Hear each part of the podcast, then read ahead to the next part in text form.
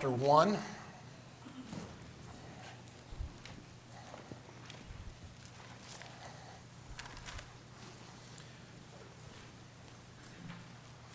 And uh, I've been I've been thinking about starting a series out of Romans. And I don't know if this is the official start of the series out of the book of Romans, but it is going to be the start of the book of Romans, uh, Romans chapter 1. And uh, tonight I'm going to finish the chapter. So it's going to be chapter 1 and chapter, uh, chapter 1 again tonight. But uh, this morning, uh, as you look at the chapter, we won't read all of it from start to finish or anything like that. We'll, we'll start down around verse 13. But uh, as, you look at, as you look at the book of Romans, you find out very quickly. Uh, as, you, as you look through, you get the Gospels, right? You get Matthew, Mark, Luke, and John and they lay the foundation for Jesus Christ. They give his life, they depict it from all angles. Ultimately, the four Gospels wrapping together give you the picture of Jesus Christ as the King of the Jews, as the servant that shows up, as the man, the Son of Man that's come, and as the Son of God who gave his life a ransom for many. And so you get that clear picture of the Gospels, and then you get to the book of Acts, and it's all transitional things are crazy, people are doing weird things, and you get into that book and you don't really want to get any good, clean doctrine out of there. It gets a little fishy because the waters are a little muddy because the Lord's going from an Old Testament over to the Jews and then salvation spreading over to the Gentiles, and you start, it's the Lord is moving through. So you don't really get anything real solid too hard there in the book of Acts that you want to go ahead and base anything on solely in that area. So you got to get some good foundation. So the Bible sets it up, and you get to Romans, and Romans is so foundational. It is the absolute foundation of really the cornerstone of what we believe and what we understand as the church what we understand, the Apostle Paul, the apostle to the Gentiles, he is the one who uh, is the preacher to the Gentiles. He goes and he brings that, and this is one of his his letters, and he's writing it to the, book, to the church at Rome, and he's longing to be there. And he's longing to be there, and he wants to be with them. And he makes this statement here in verse uh, number 11. He says, For I long to see you that I may impart unto you some spiritual gift. Uh, to the end you may be established, that is, that I may be comforted together with you by the mutual faith, both of you and me. He wants that, that camaraderie, that fellowship, getting together with Rome. He goes, Boy, I wish I could be there and I could have that fellowship. Then he says this Now I would not have you ignorant, brethren, that oftentimes I purpose to come unto you he wanted to come, he was set to come, he wanted to go, but was let hitherto. They, the Lord stopped him, he was hindered, uh, that I might have some fruit among you also, even as among other Gentiles. I am a debtor both to the Greeks and to the barbarians, both to the wise and to the unwise.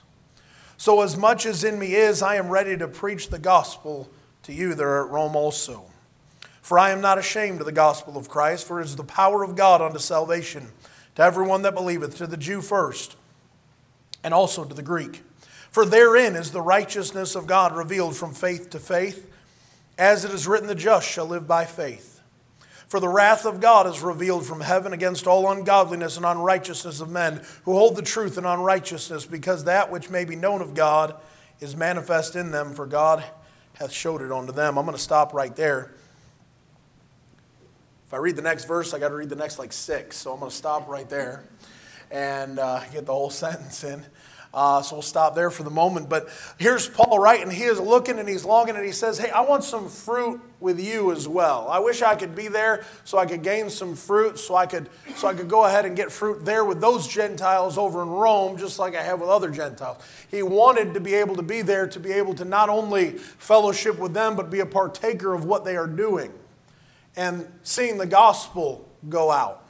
And as he's talking, he says in uh, verse number uh, 13, of course, he ended it with wanting that fruit. Verse 14, he's talking about being a debtor to the Greeks, to the barbarians, to the wise, to the unwise.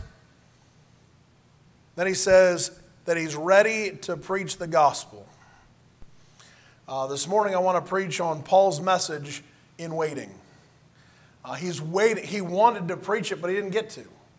He's been waiting, he's been holding on to it, and he's waiting, and he's waiting to preach the gospel. And that's the message he's holding on to. It's ready to go for him. And he wants to preach it, but he's just, he's unable to at Rome.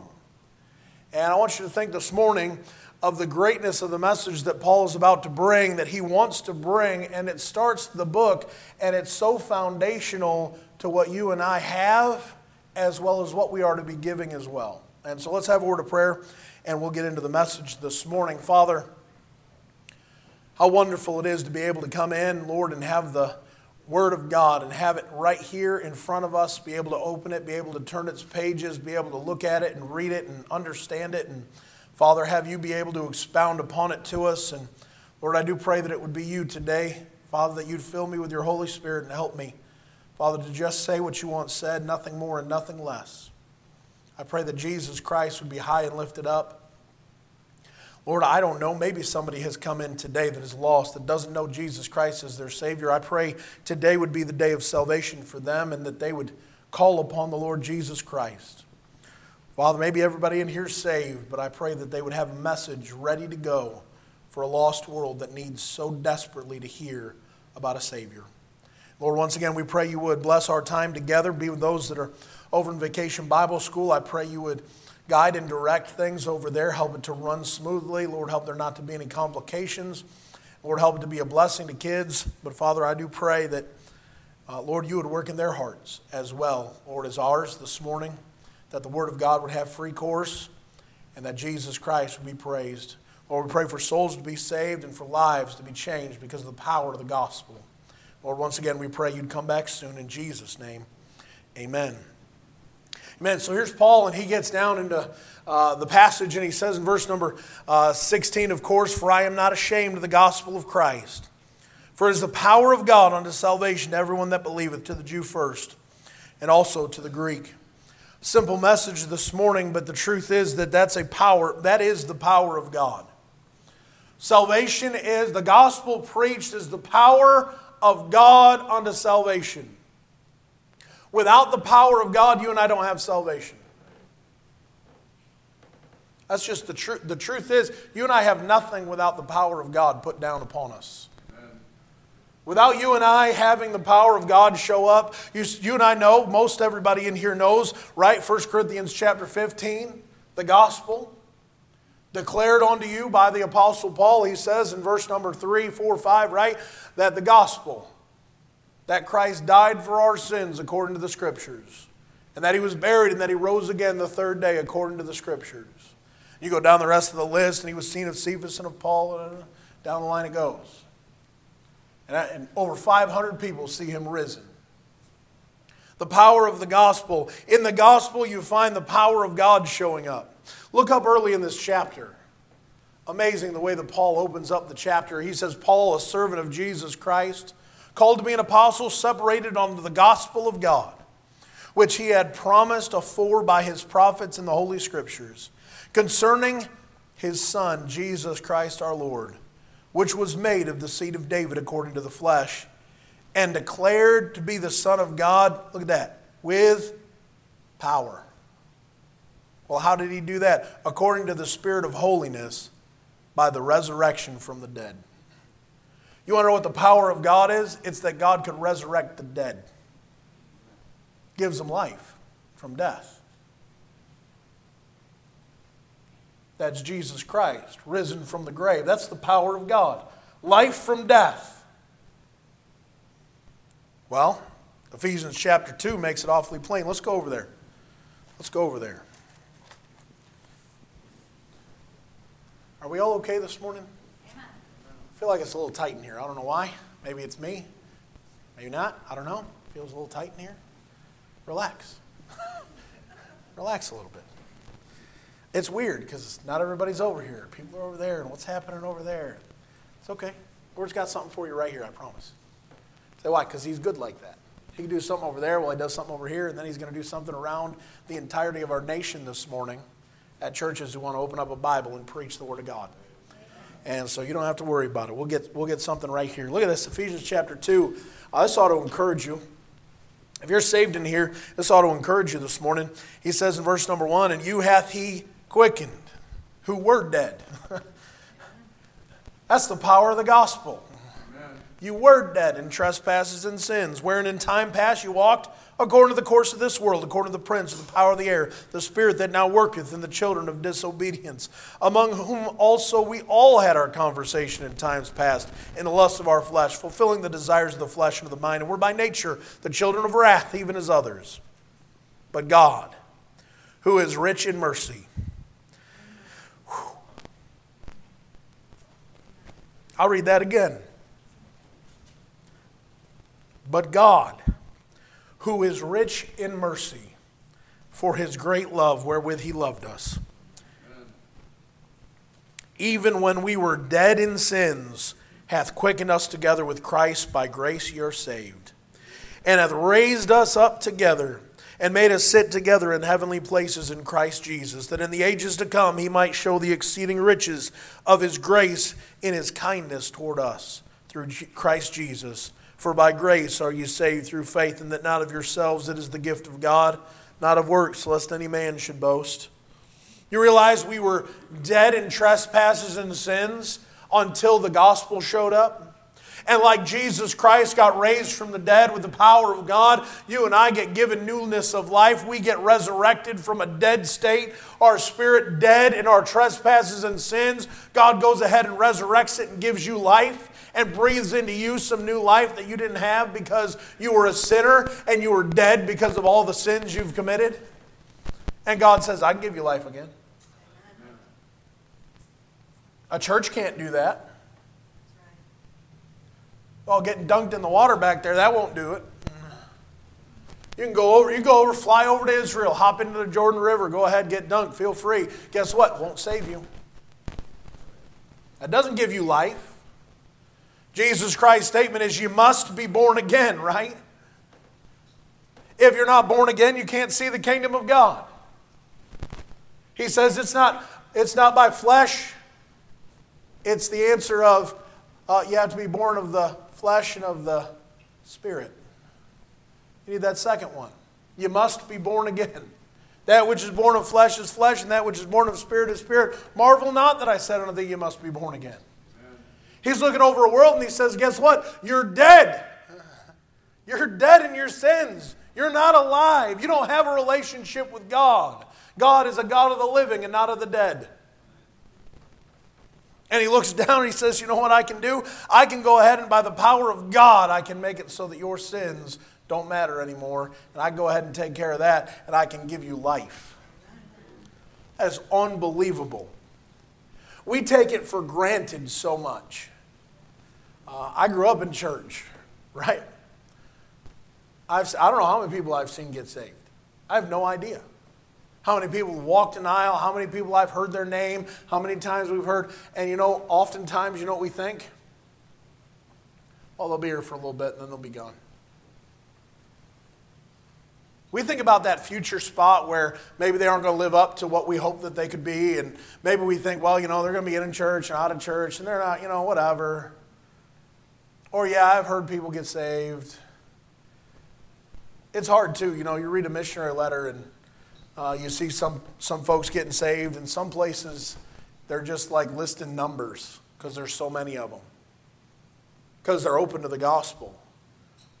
Because they're not used to hearing that Jesus Christ, forgiveness forever. And they hear that, and they hear that good news, they hear that gospel preached, and they go, I'll take that. I'll take that. And you look around, and, and we here in America go, oh, well, I don't really know how that could be. That's the power of God, is what it is. But the power of God that gave you life is the same power of God that gave them life, and you ought to be amazed at what the power of God had to do to take you from deadness, from being completely dead and unable to communicate with a holy God and be able to give you life and give you the power, of, through the power of God, be able to breathe life back into you. That only is done by the power of God. You realize the devil's going to try, and I'm going to slide something in that's not my nose. The devil's going to try to mimic that. He has a deadly wound that he heals. So, what's he trying to do? He sits in the temple of God showing himself that he is God. He's going to act like he's God. Well, how do you act like you're God? Oh, raise yourself from the dead. Isn't that the best thing God can do? That's what Jesus did. Raised himself from the dead. He gets a deadly wound. You know what the devil's going to try to do? He's going to heal himself before he dies, but he's going to act like he died. Because only God can give life. So what's he trying to do? Trying to act like he's God. He doesn't have that same power. He's, God is the only one who has the power to give life. And it is the power of God through the power of the gospel of Jesus Christ and the death, the burial, and the resurrection that He provided that gives you and I life. It's the power of God unto salvation. The sad reality is, in the Old Testament, God would do some great works, and oftentimes Israel would figure it out and they would marvel at him and they would wonder at him. Marvelous are thy works, right? David says, and that my soul knoweth right well. And then you get to the New Testament, and the children of Israel see Jesus Christ, and they marvel at his greatness. They marvel at what he can do. You know what his statement to the disciples was? Greater than these. You're going to do greater than these.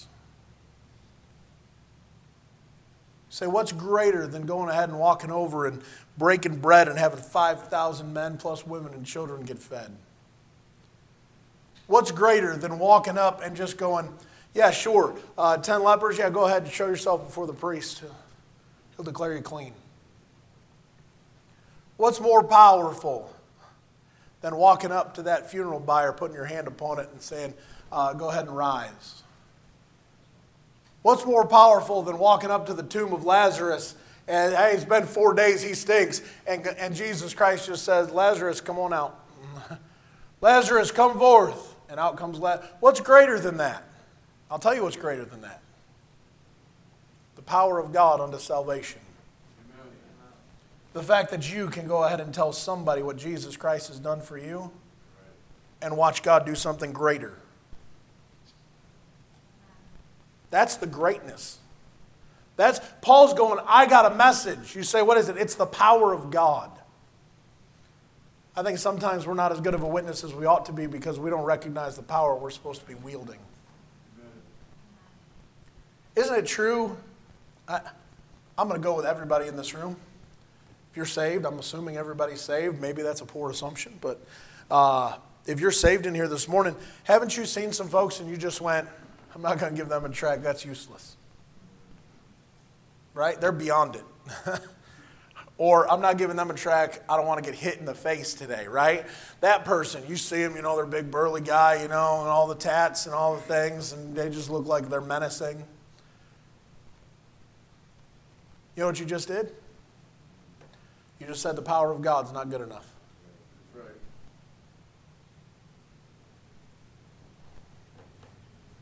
I've been there. I've thought those same things. I said all of us. I've thought those same things. Lord, I don't. Really, you want me to give a track to that guy? Really, you want me to give a track to them? You really think this is a good plan? He says, Yeah. How else can I get the power of God into their hand so that they can have a chance? So they can have a chance to have the power of God change their life. Think for a moment Think for a moment about what you used to be before Jesus Christ stepped in and saved you.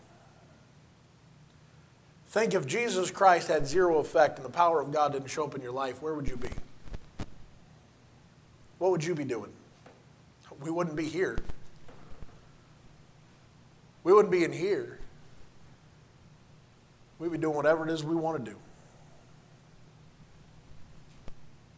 And Jesus Christ goes ahead and changes your life, the Bible says, forget not all his benefits. Quite a benefit. If salvation's not enough of a benefit, your changed life certainly could be, if you'd be willing to let him do some things in your life. Get over Romans chapter 1, if you would. Head on back.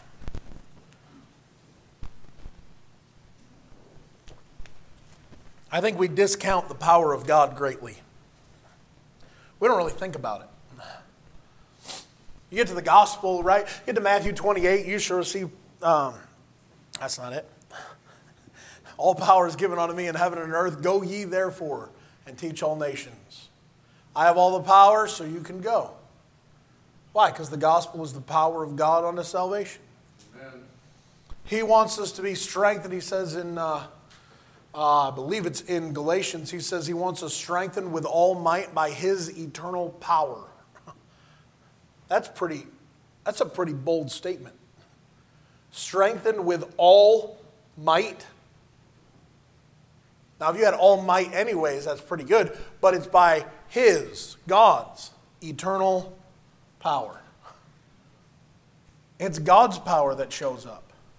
Because you and I, let's face it, I can't save anybody. I can't go ahead, I can't make somebody trust the gospel. I can't make them believe. I can't change their life. I can't. And you know what's sad is that you and I, we oftentimes, uh, we have the same mentality in our own personal life. We go, well, you know, I'll just try a little harder and I'll turn over a new leaf and we'll make our New Year's resolution it'll all be great. And we don't do anything in the power of God that way either. We limit what God does in our lives because we don't trust in the power of God unto salvation. It is the power of God unto salvation to everyone that believeth. If they're willing to believe, the power of God is willing to transform their life, to take them from death to life, just like He did His Son, Jesus Christ. When you got saved, right, His answer is, Beloved, now are we the sons of God, and it doth not yet appear we shall be, but we know that when He shall appear, we shall be like Him, for we shall see Him as He is. God says, Hey, you're my son now. How did I do that? I adopted you by the power of God. I made you my son. It's unbelievable. I could talk about the power of God for forever, probably. It is limitless, so I guess that's fitting that I could talk about it forever. But it is the power of God. You realize the only reason you can be saved is because God reached down with power to make it so that you could have life again. He says here, in Romans chapter 1, verse 16, For I am not ashamed of the gospel of Christ, for it is the power of God unto salvation to everyone that believeth, to the Jew first, and also to the Greek. For therein is the righteousness of God revealed from faith to faith, as it is written, The just shall live by faith. You've got the power of God, but you also have the righteousness of God revealed in the gospel. The righteousness of God is revealed in the gospel that Jesus Christ saves. Say, what is, what is that really talking about? Romans chapter 10. Look over Romans chapter 10. Now, if you're in here, you've done any soul winning really at all. If you've ever witnessed anybody, Romans chapter 10, right, is where we go. We end it there, right? We get them to Romans chapter 10. If we confess uh, that if thou shalt confess with thy mouth the Lord Jesus and shalt believe in thine heart that God hath raised him from the dead, thou shalt be saved. For with the heart man believeth unto righteousness, and with the mouth confession is made unto salvation. Down to verse 3 For whosoever shall call upon the name of the Lord shall be saved. In verse 13. But look at the start of the chapter, verse number 1. He says, my, Brethren, my heart's desire and prayer to God for Israel is that they might be saved. For I bear them record that they have a zeal of God but not according to knowledge. For they, being ignorant of God's righteousness, and going about to establish their own righteousness, have not submitted themselves unto the righteousness of God. Well, who are they, what are they ignorant of? Well, they're ignorant of God's righteousness, right? They don't understand God's righteousness. They, they don't get it.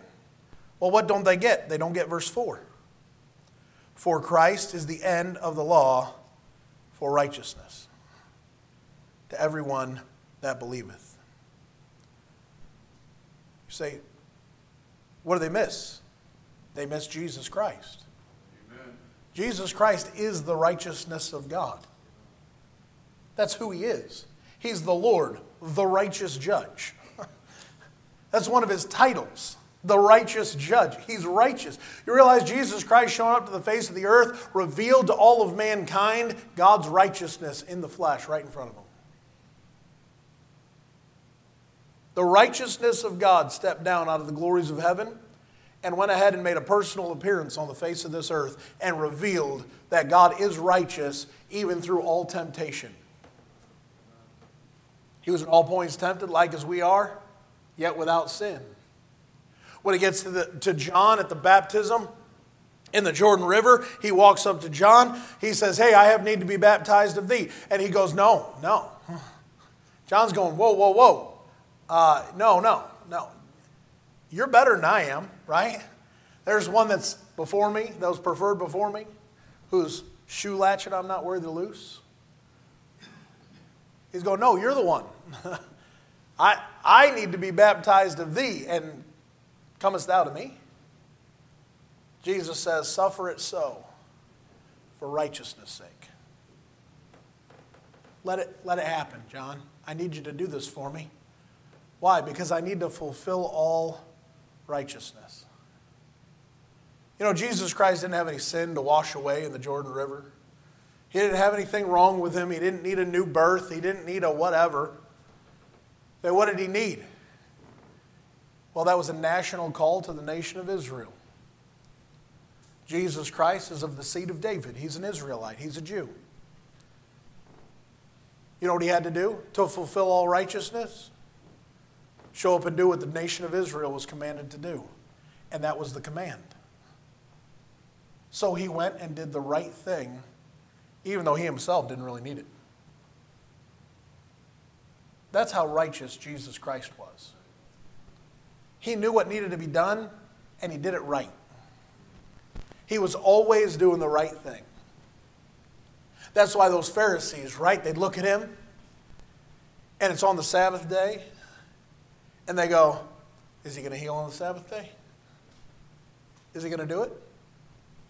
And the Lord looks at them and he says, basically, yes. Is it evil to do good on the Sabbath day? Or the answer of, if your ox falls in a pit, aren't you going to go get him? So, yeah, I'm going to heal the man's withered hand. Yeah, I am going to go ahead and take care of that blind guy. Yeah, I am going to go ahead. Why? Because it's the right thing to do. You're worried about the letter of the law. I'm worried about the intent of the law. And the intent is that God wouldn't want me to do evil on the Sabbath day. So I'm going to do the right thing.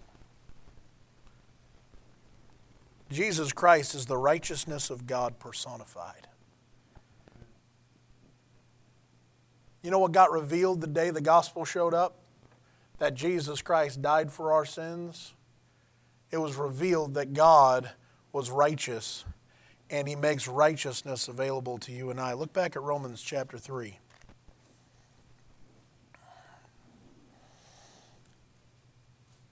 Now, we could go ahead and read the whole chapter. I won't. But for this, you could. But verse number 10, you know the verse, right? There's none righteous, no, not one. There's none that understandeth. There's none that seeketh after God. They are all gone out of the way. They are altogether become unprofitable. There's none that doeth good, no, not one. And then he goes on to describe them. And then he says in verse number, oh, we'll pick it up again in verse 19 for a moment. He says, Now we know that whatsoever things the law saith, it saith to them who are under the law, that every mouth may be stopped and all the world may become guilty before God. Therefore, by the deeds of the law shall no flesh be justified in his sight, for by the law is the knowledge of sin. But now the righteousness of God without the law is manifested, being witnessed by the law and the prophets, even the righteousness of God which is by faith of Jesus Christ unto all them upon uh, unto all and upon all them that believe for there is no difference for all have sinned and come short of the glory of God being justified freely by his grace through the redemption that is in Christ Jesus, whom God set forth to be a propitiation through faith in his blood to declare his righteousness for the remission of sins that are past through the forbearance of God, to declare, I say, at this time, his righteousness, that he might be just and the justifier of him which believeth in Jesus. And you go down the rest of the list where's boasting, where's the law, where's all the things? It's in Jesus Christ and his righteousness. The revelation of the righteousness of God is that the law cannot do what we need it to do. All the law could do was go ahead and look at you and I and go, You have failed to keep me. But all the law and the prophets pointed to one man, Jesus Christ. They all pointed over to him and said, He's the only one that has kept every prophecy that was ever given, and He's the only one who's ever kept every, every law put on the books. He's it. He fulfilled all the law and all the prophets. He is the culmination of the righteousness of God. And when the gospel goes out, you know what you get to declare? You get to declare the righteousness of God. God is right. He's always right. He's never been wrong. He doesn't know how to be wrong. He doesn't know how to tell a lie. He's not a man that he should lie. He goes ahead and makes sure that he understands. You know what God is? He's just always right. He's righteous. The righteousness of God gets revealed because Jesus Christ showed up. That's Job's problem, right? We all know that. Job's problem was God's not a man. He doesn't know what it's like to be a man. Jesus Christ steps down and says, I'll be a man. I'll humble myself. I'll step down. I'll become fashioned like a man. I'll go ahead and I'll step into the same temptations, into the same trials, into the same places, all the same thing. I'll go through everything that you have to do with. I'll have the devil come straight me, look me right in the face and go after me. I'll go ahead and do it all. And I won't fail one time. You talk about the revelation of the righteousness of God. God's just revealing how righteous He is no matter what the circumstances are. He proves He's righteous in doing so 2 corinthians chapter 5 can take place. If you don't have jesus christ showing up as the righteousness of god you and i cannot have the righteousness of god that he gives us in 2 corinthians chapter 5 right? Verse 21 god he hath made him jesus christ to be sin for us who knew no sin that we might be made the righteousness of god in him. If jesus christ failed you and i have no righteousness just like our own righteousness would be tainted, his righteousness would be tainted, and you and I would have a sinful, insufficient, and a not real Savior. He could do nothing. If Jesus Christ isn't righteous, if he is not the righteousness of God, you know what he is? He is no better than you and I. And he has no reason to try and clear the guilty. Because he's guilty. How does he do it? Jesus Christ is the righteousness of God, and he was revealed to be righteous. He stands in front of Pilate in Pilate's hall, and twice the man says, I find no fault in him. Even of what they wanted to convict him of, he's going, I can't even find that wrong with him, guys. I can't find any. This man hath done nothing amiss. You got anybody you know that you can say they've done nothing amiss? I only have Jesus Christ that I can say that about. But all of you, me, I can't put that on me. I can't put that on any of you. I can't look down and say, yeah, yeah, you've, you've done nothing wrong. The problem is, I know you have. And maybe if you didn't do wrong to me, I know you've done wrong somewhere. Because the trouble is, we've all done wrong, but he didn't. The righteousness of God is revealed through the gospel. Because if he's not righteous, he is no Savior. It's revealed from faith to faith, as it is written, the just shall live by faith. Can you believe that God was righteous? Can you believe God would send his Son? Can you believe that Jesus Christ would save to the uttermost a wicked sinner like you and I and give us life when we were dead in our sins? Back to Romans chapter 1. Romans chapter 1.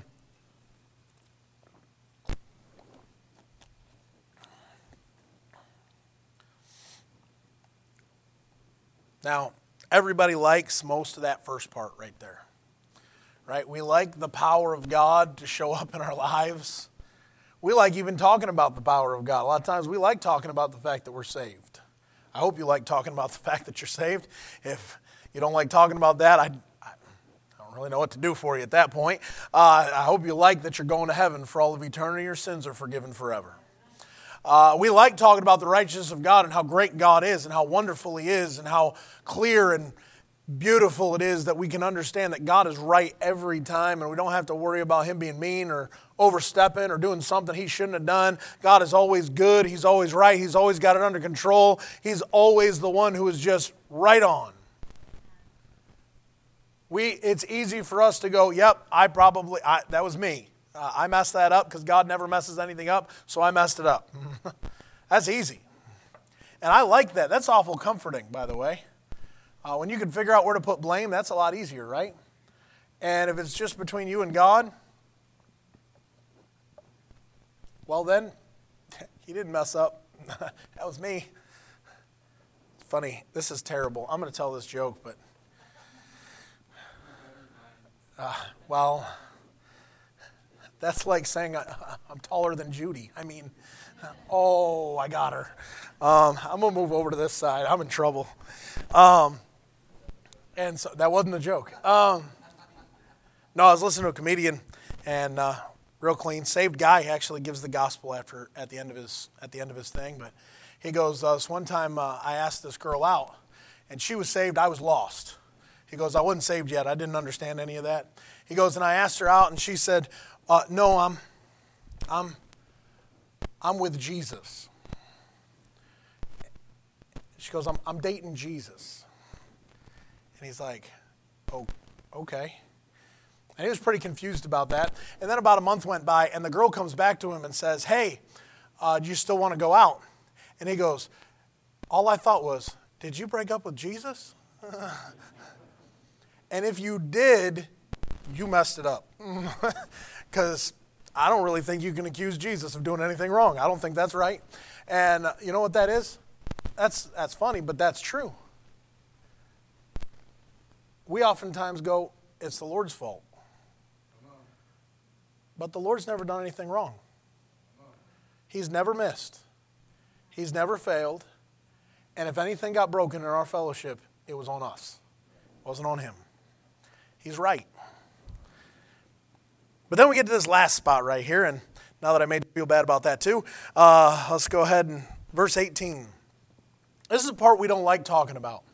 This is a part I don't like talking about. I don't like talking about it when I witness. I don't like it when I street preach. I don't like I talk about it because it's part of it.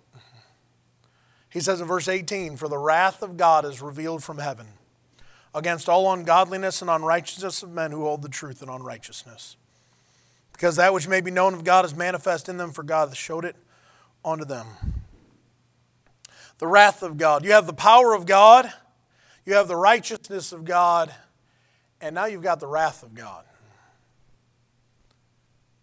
The just condemnation of sin ultimately is the judgment, the wrath of God. It's revealed in the gospel because the first part of the gospel is that Christ died for our sins. The brutality of the crucifixion, the cost of Jesus Christ paying the debt of our sins shows the wrath of God upon sin. The condemnation that Jesus Christ took, right? He was wounded for our transgressions and bruised for our iniquities. It wasn't just the cross of Calvary, it was the whole lead up. Them taking him by night and betraying him. You realize that's part of it? Judas betraying him? one of you is a devil, the betrayal is part of it. Because you betrayed God. The sinner betrayed God. They turned and they chose to go against him. They betrayed the Creator and they chose a different father. You have your father the devil, and the lust of your father you will do. Not only that, but after he got betrayed, he was arrested. They lied about him. How do you like it when people make up stories about you? Well, they made up stories about him. They lied until they could get enough false witnesses to say close enough to the same thing that we could go ahead and get him. Mm-hmm. And when Jesus makes one statement, their answer is blasphemy. He makes himself the Son of God. Prove that he's not. They couldn't. Even the centurion knew. When all was said and done, truly this man was the Son of God. They didn't disprove him. They brought up the false accusations. They go ahead and bring him before Pilate after they've gone ahead and mocked him and made fun of him. And they bring him in, and Pilate questions him. They choose somebody else instead of him. Right? Brings Jesus out. Hey, well, I mean, it's a custom. We have to release somebody. Who do you want us to release? Don't you want Jesus? No. We'll take the guy guilty of sedition, murder, and a thief. We'll take him. Barabbas. We'll take him. What do you want me to do with your king? Crucify him. He was despised and rejected of men, a man of sorrows and acquainted with griefs. And we hid, as it were, our faces from him. We did esteem him stricken, smitten of God, and afflicted. Surely he hath borne our griefs and carried our sorrows.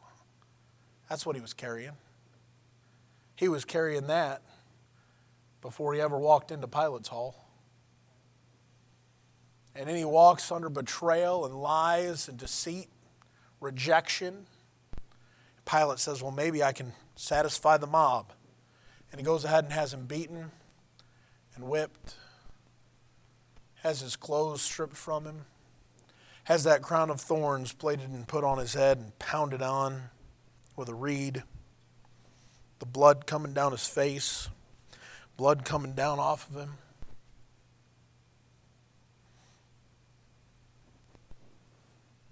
They go ahead and put a hood over his head and punch him in the face. And, hey, you're a prophet. Go ahead. Who hit you? Tell us who hit you.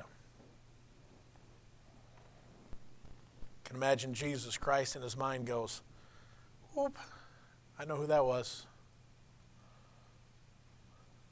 I know how many hairs are on your head. I know how long you've been breathing. I know what day you're going to die. I know everything you've ever done and everything you've ever said. But as a lamb before his shears is dumb, so he opened not his mouth. And he sits in silence, knowing the answers to the questions he's been given, but refusing to answer to take the wrath of God upon him so that you didn't have to. And they beat him. They make fun of him and they throw the robe on and they parade him out in front of the people again. And Jesus is bloodied and beaten by this point. And their answer is crucify him. Not enough, Pilate. Not enough. What Pilate doesn't know is that the wrath of God hasn't been satisfied yet. the just condemnation of the wrath of God hasn't been taken care of. And so Jesus Christ is taken, and Pilate washes his hands and says, ah, I'm free of the blood of this just person. And he allows his soldiers to take him out of the city, lay him upon that cross, drive the nails through his hands and through his feet slide that cross over to the hole that they'd put in the ground, stand him up, and watch it drop in place as the nails yank on his flesh and bones. The blood pouring down him.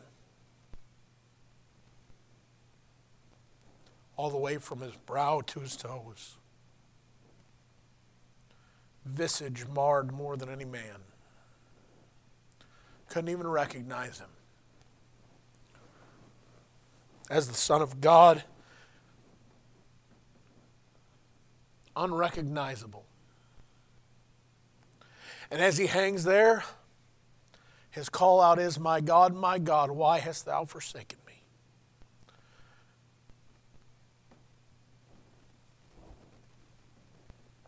Because to have the wrath of God poured out would mean that he would have to be separated from the Father. To truly pay the debt of your sins, he could not be deemed the Son of God. Instead, he had to be made sin for us. The personification of sin that day, Jesus Christ, with the pouring out of the wrath of God upon him. Because there was no other substitute. With the bulls of Bashan compassing him about, and the crowd still crying, and Jesus saying, Father, forgive them, for they know not what they do. They watch as the Son of God hangs there and gives his life under the just condemnation of the wrath of God poured out upon the sin of all of mankind. All of your sin.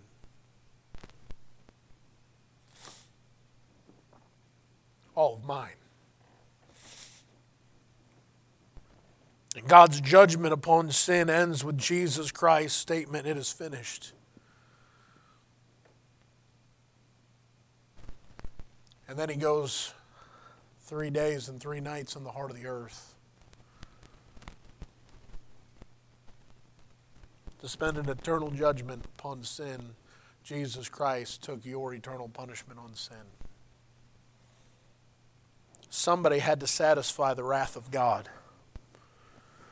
Somebody had to pay it. God's judgment upon sin, the wages of sin is death. Somebody has to pay it. Gifts are given, wages are earned. And Jesus Christ, in order to be able to give you a gift, somebody had to pay for that gift. In order for Jesus Christ to give you the gift of eternal life, you know what he had to do? He had to pay your wages so you wouldn't have to pay them because somebody has to pay them. And the wrath of God is poured out because the wrath of God is the payment for all of sin. That's the punishment. The just punishment of sin is the wrath of God poured out upon you. The lost man today, John chapter 3, they're condemned already because they have not believed on the name of the only begotten Son of God. He ends John chapter 3 with the wrath of God abideth on him. It's on them. They are under the just condemnation of God, and they are under the wrath of God because they are going to pay the ultimate price of all of sin unless they let Jesus pay for it.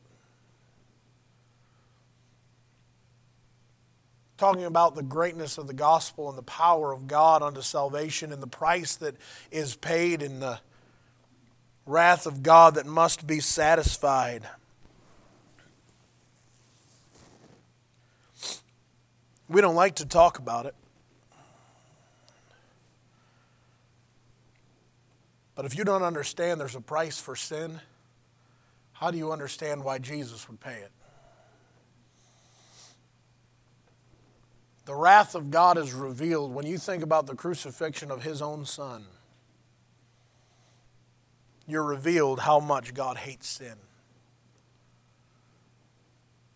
how much He despises and detests it, how much God had to pay to go ahead and make sure you and I had eternal life secured forever. You know what Paul's going? He's going, you know what? I've got a great message. If I could just get to Rome, I'd love to preach it that I'm not ashamed of the gospel of Christ, for it is the power of God unto salvation to everyone that believeth, to the Jew first, and also to the Greek. For therein is the righteousness of God revealed from faith to faith, as it is written, the just shall live by faith. For the wrath of God is revealed from heaven against all ungodliness and unrighteousness of men who hold the truth in unrighteousness, because that which may be known of God is manifest in them, for God has showed it unto them. Going, I got a message.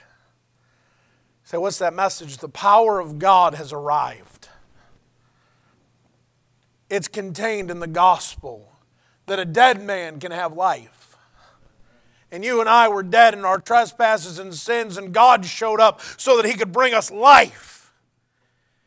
And so He needed to send His righteousness, the branch, His righteous servant, the Lord Jesus Christ, His Son to pay the debt of all of our sins, he had to be righteous. He had to be a lamb without spot and without blemish. He had to go ahead and be the Lamb of God, which could take away the sin of the world. So he had to be righteous when you and I are so unrighteous. He had to be perfect and sinless when you and I are lousy and terrible and awful and couldn't do anything right. He had to do everything right. And he did everything right to make sure that the righteousness of God could be revealed to a lost world, to understand that they are sinners, but he is not, that they are wrong and he is right, and that he is willing to not only give them life, but to give them his righteousness so that they can have eternal life and not be under the wrath of God that's revealed.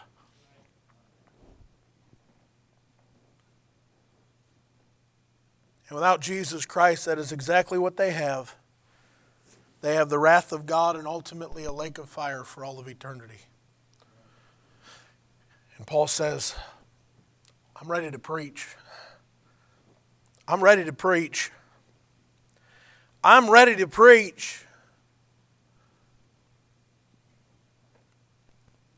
Christian, are you ready to preach? I'm not the Apostle Paul. I know. I know you're not. But you're supposed to be ready to have an answer of the hope that lieth within you. You're supposed to be ready with something. If you're not ready, why aren't you ready? Why aren't you ready? I, I'm, I'm very much into problem solving. I like to solve problems, I like to figure it out. If it doesn't work, we tweak it and we figure it out. We keep working until we figure it out. You know, sometimes I struggle. I am being honest. You know where I struggle sometimes? My own personal life where I failed. And try and go, why did I fail? Why am I not what I ought to be right there? Lord points something out to, do, to you. Maybe you know what you ought to think, Christian. Why am I not what I ought to be right there? What should I be doing differently to make me what God wants me to be? As far as being a witness and ready to preach, what aren't you doing that is, makes it that you're not ready? What gets in the way? Is it that you don't have the information in your head because you haven't taken the time to learn it? That's easily fixed. You can learn those things.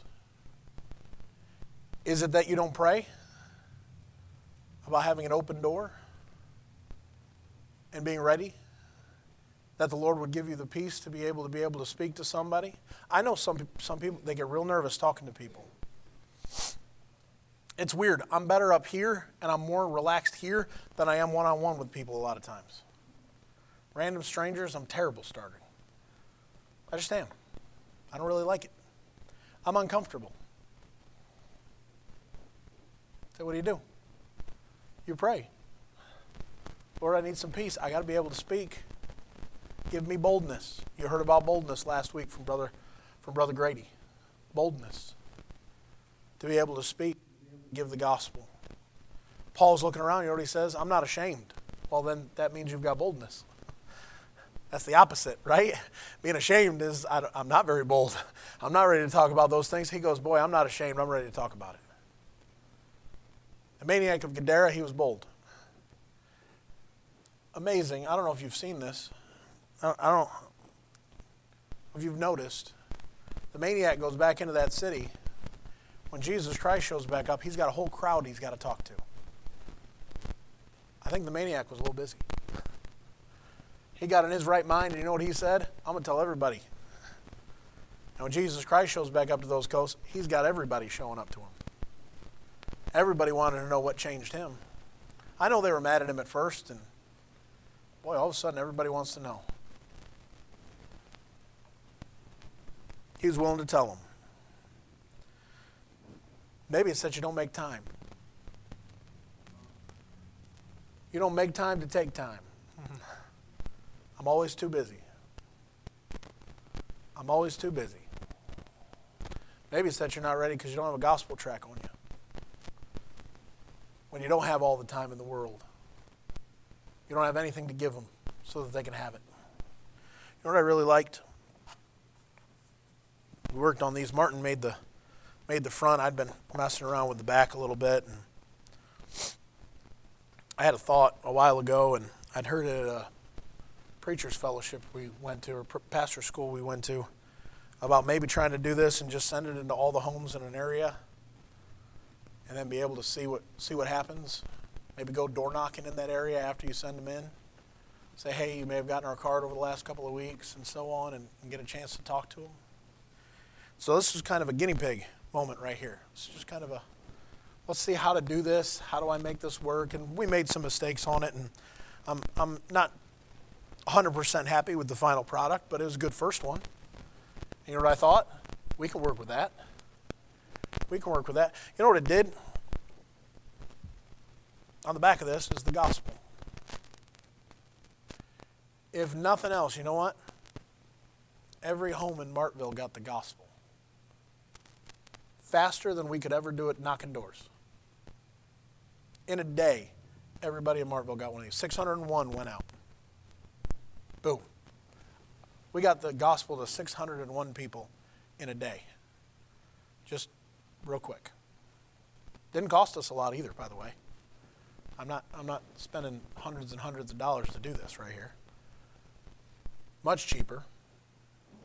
Real easy. So, what do you want to do? I just want to try and find some ways to get somebody the gospel. Maybe some ways we've never tried before, maybe some ways we've tried before and we want to try and tweak them a little bit or we want to do something. Just finding ways. Maybe you need, you've got some things in your own personal life. Maybe you go, hey, Pastor, I'd be willing to pay. I'll pay for one route. Postage for one route. Discounted, by the way. It's not 50 cents or whatever it is for, for a stamp now. It's way less than that to do it the way we did. What are you doing? Just need to get the gospel out. I'm ready to preach the gospel. Are you ready? Paul's going, I'm ready to preach. I'm ready to do it. I'm ready to tell somebody about what great things the Lord hath done for me. I'm ready. Would you be willing to be ready? And if you're not ready, ask yourself, why am I not? What haven't I done to be ready to give somebody the gospel? If you've been saved, if you've been saved for a month, you ought to have something you can say. Folks in the Bible, they didn't have a ton. They didn't even have a Bible. They had the Old Testament and whatever they had learned growing up. You know what they could do? They could go ahead and do their best at what they had. Are you ready to give the gospel? Say, boy, all we hear about is the gospel. you know what's sad? It's sad when Christians stop remembering about how great the gospel actually is. They've forgotten that it is the power of God. And I'll be done. I'll have Brother Andrew come and help me out. But you know what? How many of you have ever asked, I wish I had the power of God in my life? Now, I am not the go door knocking. I'm not, I'm not the house crowd of if you got a problem in your marriage, go door knocking. And if you got a problem with, you know, lying, go door knocking. And if you got a problem with drugs and alcohol, go door knocking. That's not what I'm saying. You want the power of God in your life? An aspect of that power of God being in your life is being ready to preach the gospel. Well, I don't, I don't see God working. Maybe because you're not giving Him anything to work with, because you're not ready to. I'm done. I know it's been a little heavy at times. But maybe this morning you need to come and just say, Lord, I'm sorry, I'm not ready. I haven't been as ready as I ought to be.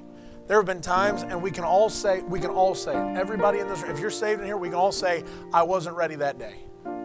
We can all look back. I wasn't ready to give it to that person right there, and I should have been, and I failed, and we apologize, right? And we go, Lord, I'm sorry, I wasn't ready. We try again. Amen. We try again. That's what we do.